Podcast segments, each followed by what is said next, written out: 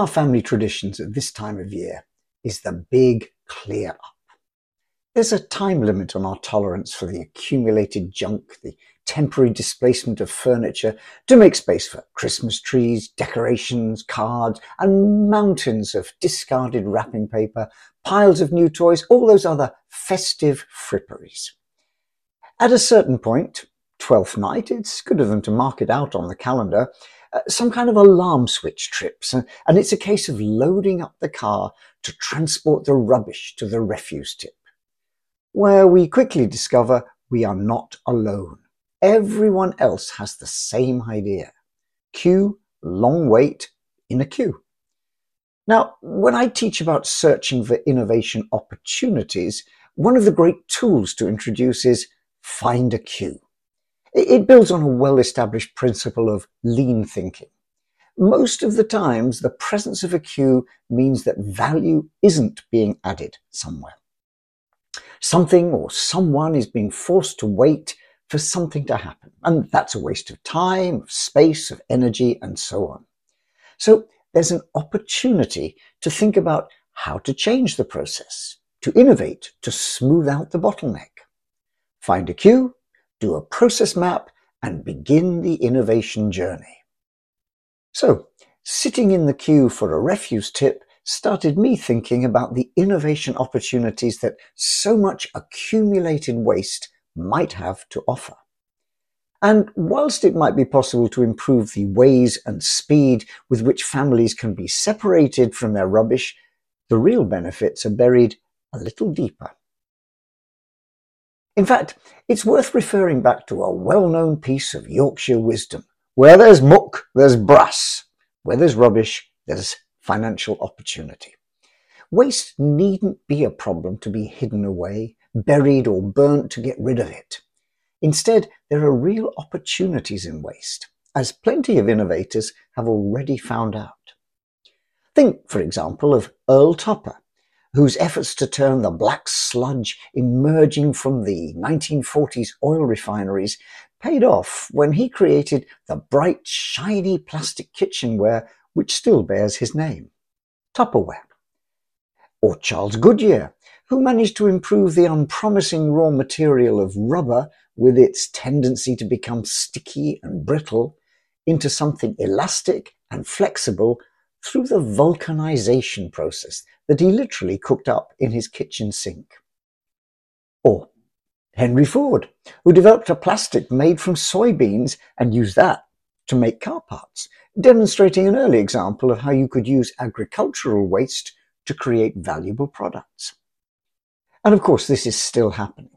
Take the case of a company called TerraCycle, founded in 2001 by Tom Szaky as a business specializing in recycling and upcycling various waste materials.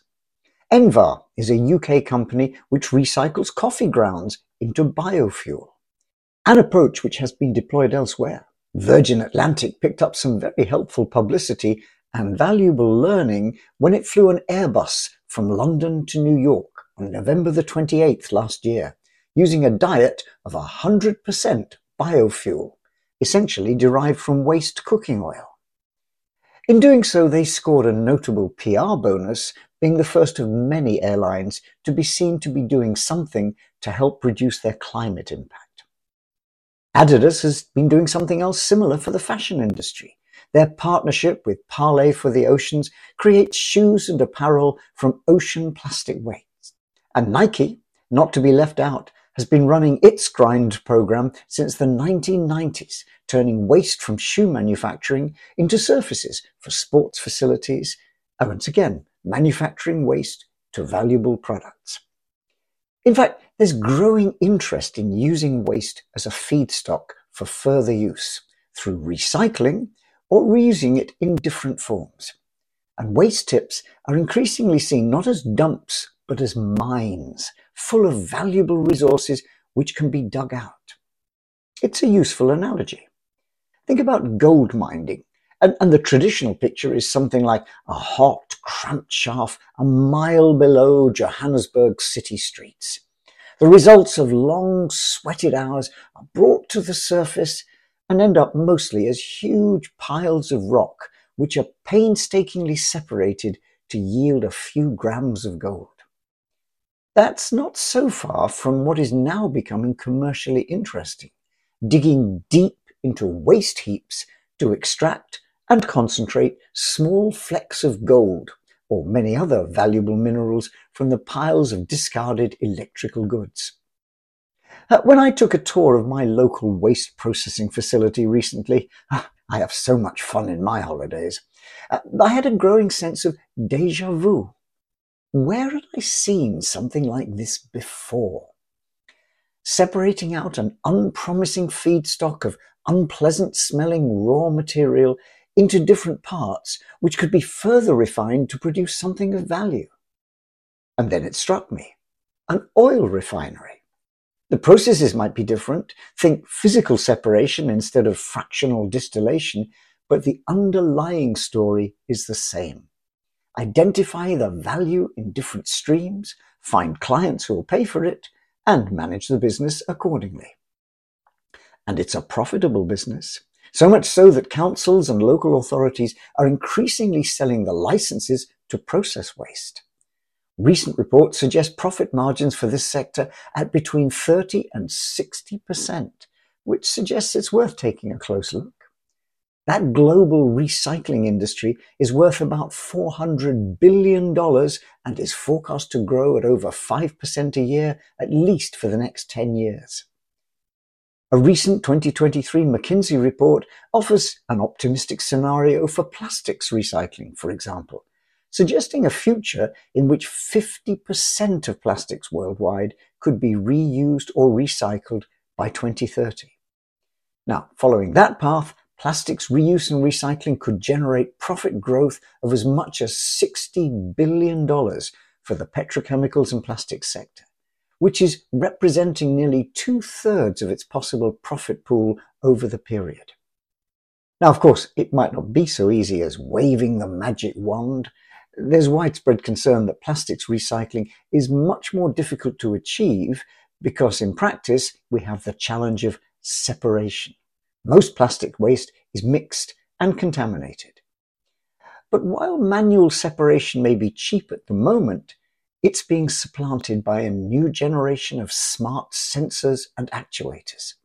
CES 2024 might have some glamorous consumer products and plenty of AI on the front stage, but behind the scenes, there's huge improvements in the sensor and actuator field, which could drive the cost of separation down whilst improving its efficiency. And it's not just economic pressure in the marketplace. Increasingly, regulation is pushing for higher rates of recycling and for manufacturers to take responsibility for their products over the whole life cycle, which is promoting some ambitious innovation in recycling. Henry Ford's ghost might enjoy a trip to the southwest of England, where the Charles Trent scrapyard in the town of Poole has quietly reinvented itself as one of Europe's most advanced D production facilities. It's cost over £10 million so far, and at first sight looks like a car assembly plant, except that this one is focused on disassembly. Whole cars go in at one end and their skeletal remains emerge at the other. Around 96.3% is reused or recycled by weight. That's way above the 95% legal target and the UK average, which is around 93% or yes. Part of what makes that model work is the emphasis on separating out the valuable but harder to get at elements rather than simply recycling steel for scrap. On a typical day, 120 cars arrive on trucks from all around the area, and engineers crawl all over them, attaching barcodes which identify key valuable items. It's a high-tech operation. Robot arms lift things clear so humans can get in with cutting torches. Barcodes labeling and tracking everything. Wheels, batteries and tires, they're the first things to be removed. Many, they can simply be refurbished and resold. Others can go to specialist recycling. Fluids are drained off, fuel, oil, even water, and they're used in the company's own vehicles. And then the carcass of the car is hoisted onto a disassembly line, where it visits four stations. Each one, the barcodes are used, scanned to identify what has to be done and deliver instructions on how to deal with the different parts. It's got a lot in common with Henry Ford's old lines, the same race to complete tasks against the clock, for example. 15 minutes is allowed for each set of instructions. The stations are specialized. Station number one deals with doors, panels, and interiors. Number two with lights and dashboards. Number three with moving parts like engines, gearboxes, axles, and catalytic converters. And the last stage is electricals. Engine blocks are washed, labeled, and reassessed for whether they can be reused or simply stripped down for parts. What's left after all of this is to crush the rest into a metal bale and send that to the scrap recycler. The whole process takes about 60 minutes and handles 75 cars a day. Now, a key element in the process is the downstream platform where the parts are sold online. eBay has become the UK's largest retailer of car parts, and it's preferred not least because it offers guarantees of provenance and quality. It's grown as a marketplace partly because since the Brexit split from the EU, spare parts are becoming scarce. Prices have risen and consumers and repairers are prepared to pay and reuse recycled ones, especially if they come with a guarantee. So the approach is not only greener, but also up to 70% cheaper. And innovations continuing to help develop the process further. As the CEO of the company comments, within the next couple of years, our target will be to close that recycling loop to nearly 100%. That's the future of car recycling. So innovation in processes is a key. But so too is innovation in the underlying ways we think about it and how we frame business opportunity. Business model innovation. Now, current concerns around the availability and the complex geopolitics of key raw materials is promoting a rethink and a re-evaluation of opportunities. Key minerals like lithium or cobalt are going to be critical, and the search is already on for alternative sources of supply. So how about remining as one route forward? In another recent article in the New Scientist, Graham Lawton reports on thinking and the technology development behind it, which is looking at revisiting coal waste as a source of valuable raw materials. A recent webinar hosted by the US National Academies of Science, Engineering and Medicine explored some fascinating options which revalued thousands of sites of old coal mines which are littered with unsightly waste heaps. Now there's a lot of collateral waste associated with coal mines, slag heaps, ash ponds, and so on, and they don't make for green and pleasant landscapes. They're mostly the consequence of burning coal, but they might represent a rich source of opportunity. Burning coal concentrates residual chemicals in the rock, and those residuals include some of the most sought after minerals in today's world. Lithium is close to the top of the list, essential for our current electromobility revolution and the batteries which will drive it. But there are other members of the so-called dynamic dozen of key strategic materials which are present on those slag heaps. Estimates suggest that US coal waste alone contains nearly 300,000 tons of lithium, enough to supply the US market for 130 years. Plus, those waste tips also contain other high value materials cobalt, think mobile phones, platinum, iridium, gallium, and germanium. Semiconductors, anyone? Rethinking waste in this way takes not only money, it also needs that classic entrepreneurial skill of reframing. Seeing what others don't see. At its core, this trash to cash business model is all about reimagining waste as a valuable resource. It requires an open mindset, but also a long-term vision. The changes which might make such a business model viable may take time to materialize. But somewhere in that future of uncertainty about resource availability, concern for pollution, and an increasingly strong regulatory framework lie the seeds of significant opportunity. There's also a need to think big and recognize that this kind of change will require a rethink at the system level. Much of the circular economy argument hinges around this theme of bringing together different players to create something viable which has emergent properties. The whole is greater than the sum of the parts. Now, sustainability-led innovation is, at one level, easy and obvious. Only a very short-sighted organization would fail to try to do what it does better. Saving energy, reducing carbon footprint, whatever. It's a no-brainer. And there's scope for the visionaries who see that this might also be a route to new products and services, a way of creating a company or of renewing and transforming an existing one.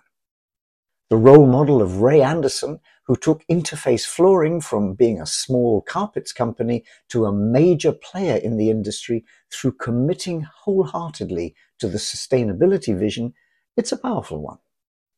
But the big challenge in sustainability-led innovation is going to be working at the next level up, the system level, assembling and aligning multiple players into a coherent ecosystem.